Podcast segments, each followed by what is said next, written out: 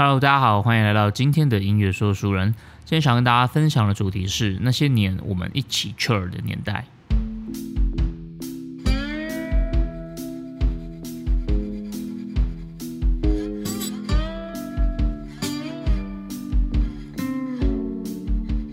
这礼拜的音乐说书人来到了第七集，不知不觉就这样也做了一个多月的 podcast。在这几个月以来 p a r a s 也真的是又是一波蓬勃的发展呐，多了很多的新的节目，而且种类也很多元。基本上，你现在应该可以更容易的去找到呃你自己感兴趣的主题，然后你就会发现，哎，我旧的节目都还没听完，怎么现在又多了一堆新的节目？到底是什么时候才听得完啦？这样，呃，像我现在光是三巨头就还没听完，然后又多了报道者，内容也很精彩啊。瓜吉他也开了一个新资料夹。你真的会觉得，哎，时间不够用哎，怎么听得完呢？然后你就是不知道到底什么时候才可以把进度追完。所以呢，此时此刻就要非常感谢呃那些愿意呃播出时间来听我节目的人，真的非常的感谢你们，呃，愿意在茫茫人海之中继续收听我的节目，感谢感谢。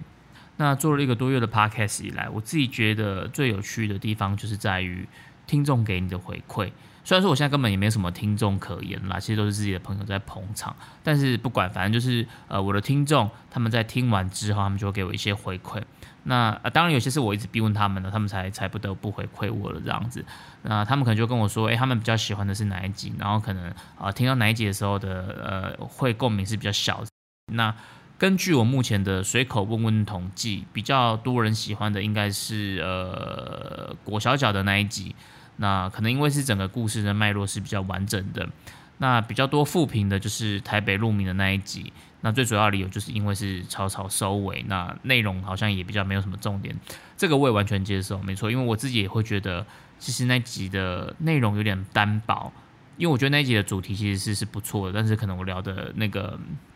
内容的完整性可能还是有点欠缺，但是没有关系，反正我们就多方尝试、多方探索嘛。那有些人他会觉得没有共鸣的原因，是因为他觉得哦，他没有住在台北，所以他对台北的路名就没有什么概念。那听了之后就会觉得呃。完全不知道我在讲什么，他就会很想要快转啊。有的有的朋友也会跟我说，哦，他他听到哪些段落可能是啊，他觉得很好笑或是有共鸣的，他也会跟我讲。就比如说那个呃裹小脚那一集，就是有那个吸脚丫子的那个深吸一口气嘛，或者是呃在讲那个呃四百龙影的讨论区留言区的时候，那他可能他也去划了那些留言，他也就是觉得说呃那些。呃，故事也是真的是呃蛮打动人的，大概比较多回应都是跟这两集比较有关系了。就一集是特别喜欢，然后另外一集是特别不喜欢，这样子听了会想要快转。那我不晓得这个跟你现在心里面的喜欢不喜欢的名单是不是有一样，但是呃，我觉得都没有关系。我觉得任何的回馈对我来讲都是很不错的反应，那也都会给我一些。在做 p a r k a s 上面的一些想法或是灵感。那如果你也愿意再给我一些回馈的话，就是欢迎你用 FB 或是 IG 来跟我说，呃，直接搜寻凌晨播客就可以找得到我的脸书或者是我的 IG。那在所有的回应里面，有一则回应，它其实是让我自己觉得呃最有共鸣的，就是因为我的主题是设定是音乐说书人嘛。那通常在开头的时候，我都会先来闲聊一下，比如说像我现在就在闲聊，那我可能就会聊一些我的近况啊。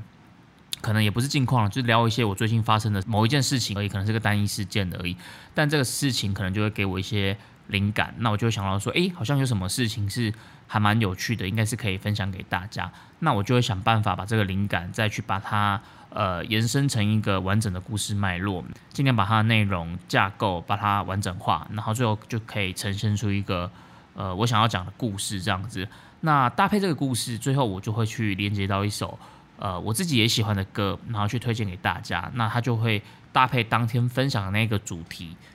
就有一种类似主题曲的概念这样子。所以我的节目的元素大概就会是闲聊加上一个呃故事主轴，然后再加上一个音乐，差不多就是三个元素这样子。只是在表达上的叙事方式，或者是在三个元素之间，它彼此的比例可能每一集都会不太一样，因为这个我自己也还没有完全定型啊，就都还在。摸索尝试这样子，所以有时候可能不同的灵感，它就有不同的脉络走法，这样子没有很绝对，所以可能有些人会听着听着就觉得，哎，发现好像呃每一集的脉络怎么好像长得都不太一样这样子，但基本上大架构是不会变的，就是还是会维持在这三个元素这样子。那我自己在想这个气划的时候啊，我心里就会在那边幻想说，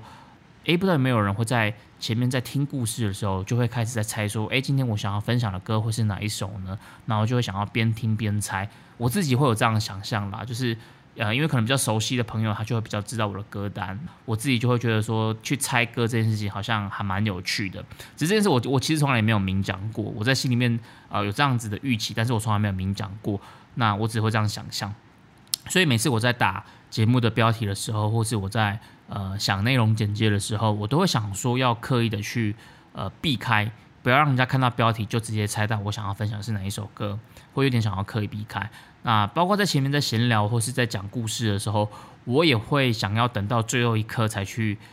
才去揭晓说。呃，我今天想要分享的歌是哪一首？然后看人家会不会觉得说，哎，对，这首歌很适合哎。然后反正我自己就是一直沉浸在自己的这个想象里面这样子。但坦白讲，这个莫名的设定其实有一点点多此一举啊，因为。这样子有时候其实会卡死自己，那我可能就会因为这件事要去修整我的故事脉络，就很 gay 搞这样子，完全是搞死自己。那另一方面也会可能会吸引不到想要听这首歌的听众来听我的节目，因为他可能哎不知道我这一集可能就会讲到这首歌这样子。但因为我自己觉得这个这个这个设定还是蛮有趣的，所以我就还是会想要继续维持这个设定，然后就会期待哎有人会有这种心照不宣的默契，就好像是在跟听众玩一种。猜歌的小游戏这样子，所以我就不想要去破坏这种猜歌的游戏体验。虽然说可能根本也没有人在猜了，完全只是我自己一个人在一厢情愿这样子。结果有一天，我朋友突然跟我说：“诶，他在听故事的时候，他就会开始在想说，我今天的主题最后会连接到哪一首歌呢？”然后他就在那边边听边猜，然后看他最后有没有猜到我想要介绍的歌是哪一首。那如果猜中了，他就觉得很得意这样子。当我听到他这样跟我说的时候，我心里就想说：“我靠，中了！天哪！”这根本是知音啊！就是没想到在这个世界上，居然还有第二个人是跟我一样这么的无聊这样子，然后有接收到我的电波，我就觉得很开心。这个是在我所有的呃听众的回馈里面，我自己觉得让我最觉得最有共鸣的一件事情。那除了朋友的回馈以外，朋友回馈让我觉得很有动力，也很有成就感以外，还有另外一个乐趣，就是因为我的主题就是毕竟还是跟音乐相关的嘛，所以呃有些朋友他就会来跟我分享说，他们最近。听到哪些他们觉得不错的歌，或者是诶什么歌很好听，你可以听看看这样子啊，或者是有些他会说，诶这个歌它背后的故事性很特别，就是还蛮值得分享的，那他们就都会推荐分享给我。像之前就有人传一首叫做《龙关桥的呼声》给我，呃，龙关桥它是一个地名啦，它是应该说是一个桥的名字，但它在屏东的内埔。那《龙关桥的呼声》这首歌讲的其实是在讲一件命案，而且是一件轰动当时社会的命案，是在屏东一位。呃，国二的女学生她失踪了，然后遇害的故事。那那时候为了要引起社会的广大的关注嘛，所以才有这首歌诞生这样子。不过我今天呃并没有特别介绍这首歌或者这个命案，因为在 YouTube 上面其实有蛮多的节目都有分享介绍过了。如果大家有兴趣的话，可以在 YouTube 上面去找到相关资讯。那在阿善师的监视实录里面，其实也有提到这起案件，大家有兴趣的话也可以再去听看看。那没有放到说书人原因，主要是因为就是一来已经很多人在。呃，做这个主题了嘛？那二来就是我对这首歌其实没有太大的共鸣。那如果就是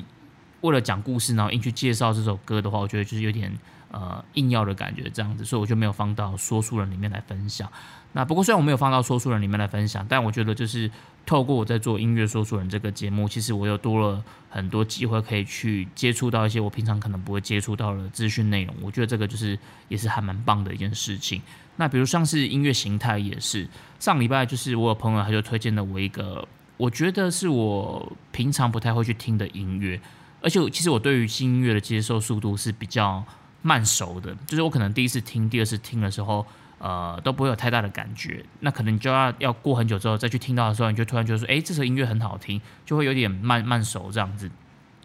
那这是朋友推荐我听这个歌的时候，就是因为一来它不是我平常会听的音乐类型，二来是我刚刚讲我在接受这个音乐的速度是比较慢熟的，所以当那天我朋友推荐给我的时候，其实我当下听的时候，我就觉得哎听起来很舒服，然后就会想要继续听下去。这其实对我来讲是还蛮难得的啦，就是我很少会有听到一首歌当下会有这种感觉这样子。虽然说我当天其实。呃，当下在听的时候没有那么认真在听，可是你就会觉得说，哎，这个氛围很适合，就是很适合这样继续把这首歌播下去，就有一种在家很 chill 的感觉，那就很适合在家里喝个小酒啊，或者是抽个大麻之类那种感觉。然后我就想到，哎，这集好像就可以来聊一下，在历史上有一个朝代，他们的生活态度就是有点像是这样子，很放浪，然后一天到晚就好像是嗑药一样。事实上，他们也是真的有嗑药啦。那这个朝代就是魏晋南北朝。讲到魏晋南北朝，大家可能会比较陌生一点点，但是大家应该对他的前朝比较熟悉一点点，就是东汉末年分三国的那个三国时代。刚好台通最近就是也有提到这首歌吧，他们有一集是在聊粪歌的，我觉得很狂，他们就直接说哪些歌他们觉得很粪这样子。大家有兴趣的话可以去听看看。那魏晋南北朝所谓的魏晋魏就是魏国嘛，就是曹操曹丕，然后最后他穿穿掉汉朝嘛。那司马家又把魏朝穿掉，变成晋朝，就是魏晋。在这个魏晋时代呢，他们很流行一种叫做魏晋风度的精神。那什么是魏晋风度呢？所谓的魏晋风度，它就是一种很飘喷，然后很潇洒奔放的生活态度。如果用一句话来形容的话，那就是。一生百机风中爱之妖，在这个年代呢，他们很崇尚一种学说，叫做玄学。玄学它是有一种类似道家思想的那一种哲学，他们会去讨论一些万物的起源啊，然后事物的根本啊，就是一些比较哲学性的思考。那在那个时候，他们叫做这件事叫做清谈。可是当所有的文人名士他们都很疯狂的在清谈这个思辨的时候，久而久之，这种崇尚虚无、不理世事的风气，就会影响到当时的政局。所以后来就有一种所谓的“清谈误国”这样的说法。用白话文来讲的话，就是有点像是一群呃聚在一起打嘴炮的文青这样子，就一整天空谈这样。那在这个文青的代表人物呢，就是大家都有在课本学过的竹林七贤。竹林七贤有哪七贤呢？其实我也背不出来，但我相信背得出来的人应该不多啦。不过里面有一个比较有名的人叫做嵇康。这个嵇康为什么会有名呢？因为嵇康在当时也算是一个清高的名士嘛。那呃有一次有一个人叫做钟会，他就要去拜访嵇康。钟会他是当时司马昭他身边的一个权臣，有看过那个军事联盟啊，或者玩过姜维传的，里面应该都会知道，它里面都有有提到了这个桥段这样子。那有一天钟会他就去拜访了嵇康，而且他很有礼貌的去，他就是也是。正常的礼仪，然后去求见拜访。那嵇康他是竹林七贤嘛，他就很有我们前面讲的这种魏晋风度，所以他就一副爱理不理的样子，然后就跟着他的另外一个呃竹林七贤的道友在家里爬梯呀。因为嵇康他的本业是在打铁的，所以他就在家里一个拉风箱，一个打铁这样子，正眼都没有看过钟会一眼。钟会当然就是整个就不爽啦，所以后来呢，钟会就找个机会让司马家去把嵇康给处死了这样子。那可是这个嵇康他其实也是个狠角色，并没有辜负他竹林七贤这个愤青天团的名号。他虽然被处死了，可是他在临行之前，他就去要来了一把古琴，然后就坐在刑场上，从容不迫的弹了一首《广陵散》。弹完之后，他淡淡的说了一句：“广陵散从此绝矣。”就这样从容不迫的凯然赴义，非常非常的淡然潇洒。但他摔完这一波之后，他就居居死掉了。这样，那这个典故呢，后来也被金庸写到了小说《笑傲江湖》里面。《笑傲江湖》其实也是我个人蛮喜欢的一部金庸的作品，因为我很喜欢他呃里面对于政治这件事情的讽刺，就是呃名门正派他们做起事情来，不见得就比较高尚，反而在他们道貌岸然的背后，其实可能比谁都还要呃下流肮脏这样子。而且你会发现，一样的事情，就算是放到现代，也是屡见不鲜，都是你会觉得。哎，似曾相识，好像在哪边看过这样子，所以我就很喜欢呃金庸的这一部小说《笑傲江湖》。那在《笑傲江湖》这个小说里面，他就引用到了嵇康呃弹广陵散的这个典故。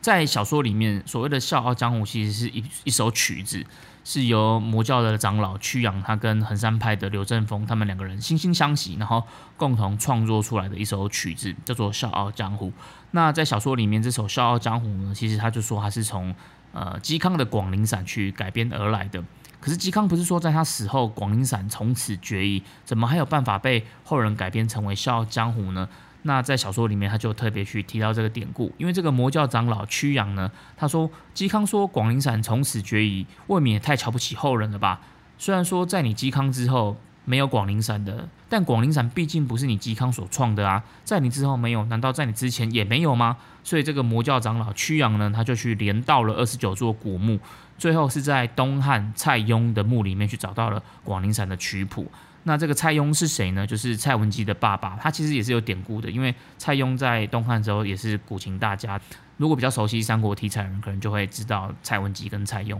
而且我以前都不知道这个字念邕，我都念蔡邕。我现在才知道，哦，原来是要念蔡邕的。那当然，小说里面有去提到这个典故，其实是呃，在小说是创作虚构的情节啦。但我觉得这也是他小说之所以精彩的地方，就是明明是虚构的故事，可是他却可以巧妙的融合了一些真实的历史典故在里面。那整个故事这样子，诶，假假真真，就整个就很立体，就可以让你充满了无限的想象空间。那这个嵇康呢，平常就是跟他的快乐小伙伴，也就是竹林七贤，他们就是几个人就会一起聚在竹林里面，那一边去轻谈着这个玄学，那一边去思考这个人生的大道理。在思考这个人生大道理的同时，难免呢就会需要一些可以来助兴的东西。那那时候还没有大马嘛，如果那时候有大马的话，我相信竹林七贤应该就是会是呃推广大马运动不遗余力的运动人士这样子。那虽然没有大马，可是那时候有另外一个东西叫做五石散。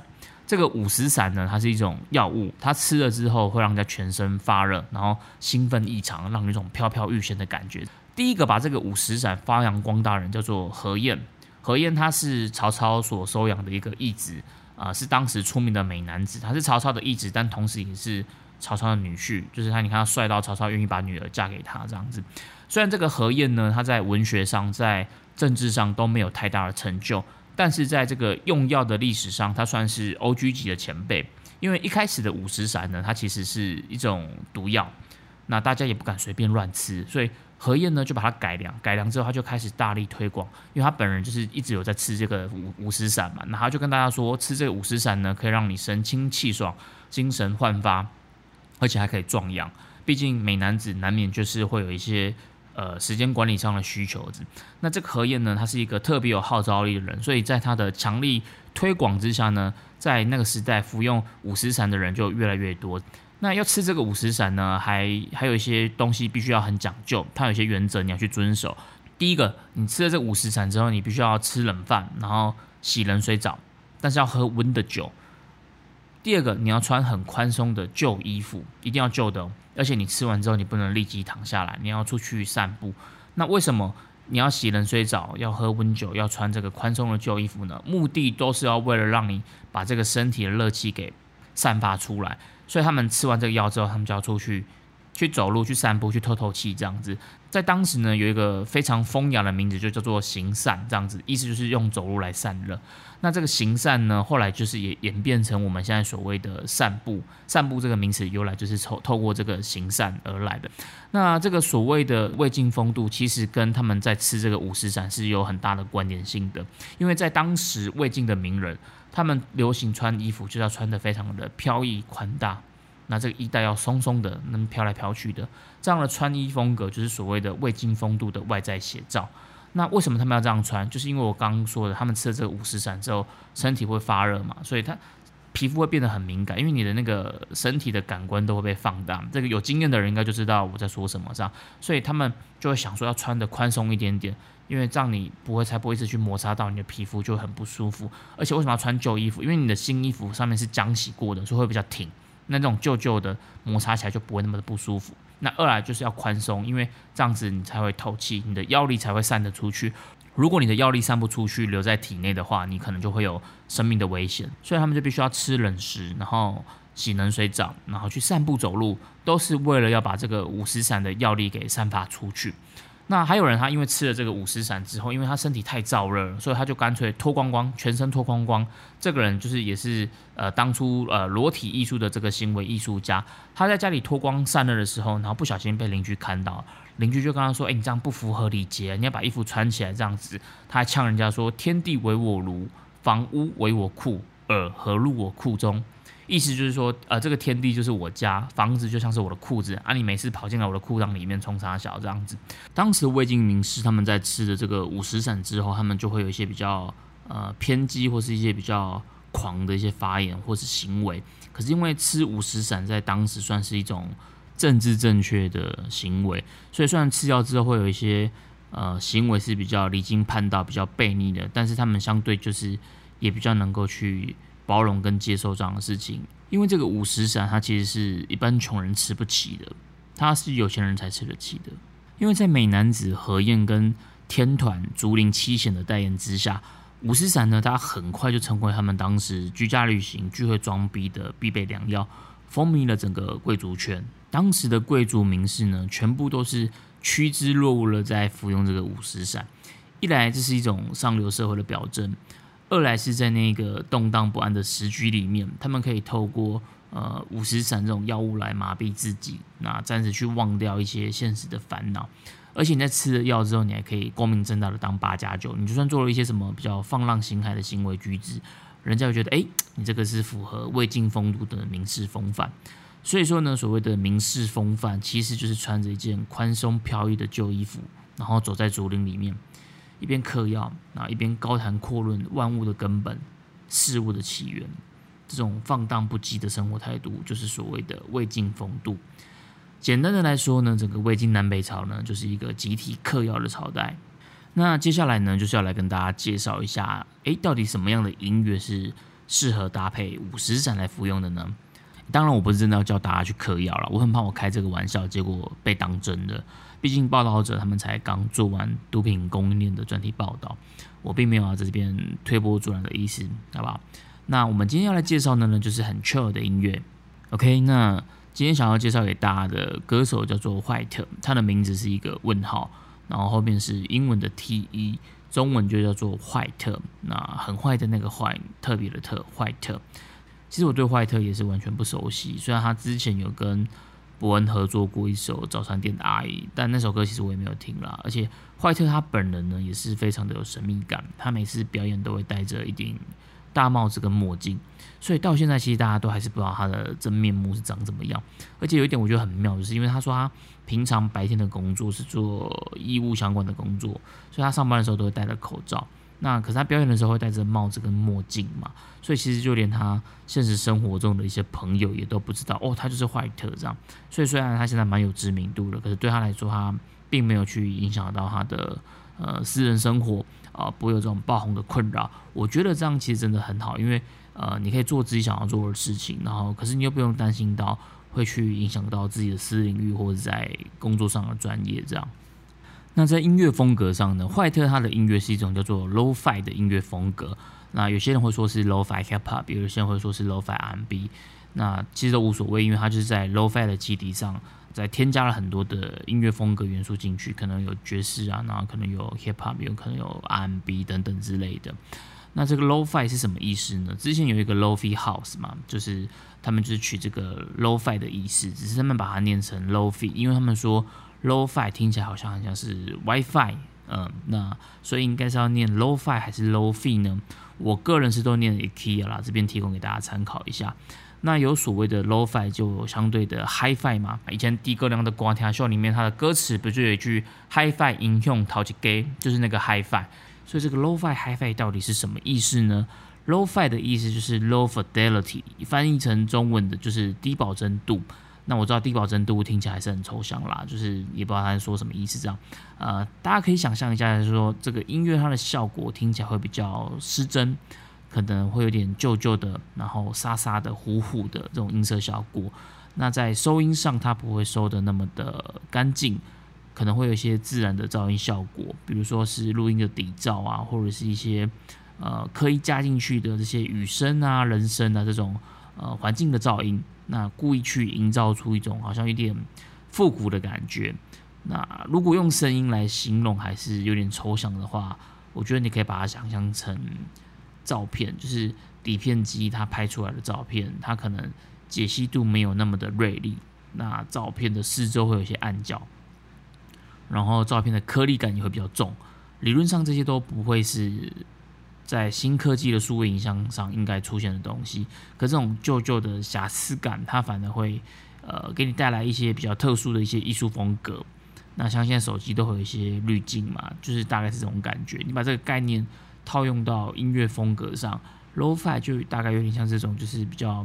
呃复古，然后低保真的这种感觉。那 low-fi 的音乐它听起来就是会很 chill，那很适合就是拿来放松这样，当做背景音乐播放。坏特的歌它就是走这种风格，再加上他自己这种很慵懒、很随性的这种嗓音，好像有点茫茫的，然后呃有点微醺的感觉，听起来就会很舒服啊，就会让人家一直想要循环播放播下去。在他的 YouTube 底下，他有一首歌，然后下面有个留言是这样形容他的音乐的：这是布朗尼牛奶流进耳朵，再从鼻孔把酒气吐出来，也像游玩自由式，身体散发着热气，再被薄荷果冻包起来。其实我真的完全不知道这个留言到底在攻啥笑，但我还是对这个留言按着赞，就觉得哎，好像听不懂，可是好像坏特就是给人家这种感觉，这个就是坏特的音乐。好像有点爵士，然后有点迷幻，可是又不会太热闹，那会让人家很舒服的想要一直呃静静的听下去。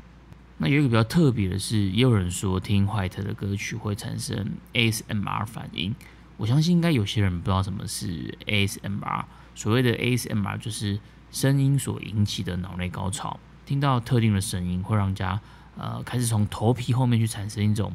酥麻的感觉。呃，有点像类似鸡皮疙瘩那种感觉。我想可能有些人知道我在说什么，但如果不知道的话也没有关系。网络上有一堆呃各式各样的 ASMR 的影片，大家可以去呃 YouTube 上面去搜寻 ASMR，再加上你想要打的关键字，就可以找到你想要的影片。那通常 ASMR 的影片它都会是一种呃轻声说话的样子，呃，比如说像现在这样子，然后呃可能会有一些吹气，然后有些。呃，摸报纸啊，那或者是会有一些呃特定情境，比如说好像是在剪头发，那里面就会有一些呃梳头发，然后呃按摩头皮，剪到咔嚓咔嚓的这种声音，那去让你感受到 ASMR。所以就有人说，坏特的歌曲也会让人产生这种类似 ASMR 的反应，大家可以去听看看看，呃你在听歌的时候会不会有这样的体验？这样。讲回来，坏特的歌，其实我平常在听歌的时候，其实我是还蛮注重歌词的，因为我觉得歌词对我来讲是一个还蛮重要的感官刺激嘛，就是有点像是要帮助我去进入这首歌的一个开关。如果有文字的帮助的话，我就会比较容易去呃进入歌曲的情情境里面。但是坏特的歌完全不一样，我在听坏特的歌的时候，我好像就没有那么的在意歌词。因为当下其实我在听的时候，我好像也听不懂歌词在唱什么，但是我也觉得无所谓。当然不是说坏特的歌歌词就不重要啦，反正应该是说，当他在各方面包含词曲，然后呃他的吉他、他的 vocal 都达到一个完美的平衡的时候，你就不会特别的花心思去关注其中某一个部分。那一切的一切好像是这么的呃自然的发生这样子，这是我自己觉得比较。特别的地方，因为它跟我平常听歌的习惯跟体验不太一样。那今天我想要推荐一首怀特的歌给大家。那这首歌叫做《Cazzo》，Cazzo 它其实是意大利文的脏话，是坏特他写给他一个意大利籍的女生朋友。内容大概就在描述说，一个女孩喝了酒之后，那可能带着一点酒意，一时有点意乱情迷，就跟一个男生发生了关系。但在事后，他酒醒了，他突然有点觉得说：“靠，怎么会这样子？我到底在干嘛？”就有种这种懊悔的情绪。这首歌大概就是在描述这样的一个感觉。那《靠走》这首歌，你在 YouTube 上面你可以找到两个版本，一个是录音室的版本，那另外一个是在例假日的侧录版本。我个人是比较喜欢例假日这个版本，因为它的编曲就比较简单，就只有一把电吉他，那少了那种很明显的鼓点。那我自己觉得比较简单，可是也呃情境就更加的虚无缥缈一点点，嗯，所以我个人是比较喜欢例假日的版本。大家也可以去听看看这首《c a s t l 去听看是不是有前面所说的这些呃 Lo-Fi 音乐的特色。那我想大概也只有 White 可以把脏话唱的这样的既慵懒又优雅了吧。除了《castle 以外，我自己也还蛮喜欢《睡不着》跟《You Say Goodbye Easily》这两首歌，所以都。一并推荐给大家，大家可以把这几首歌添加到你的 chill 歌单里面，那好好去感受一下 White 的迷人魅力。好啦，那今天的音乐说书人就到这边告一段落。今天跟大家分享的是一个偷偷在歌声里面加了大麻的故事，希望你也会喜欢。音乐说书人我们下次见。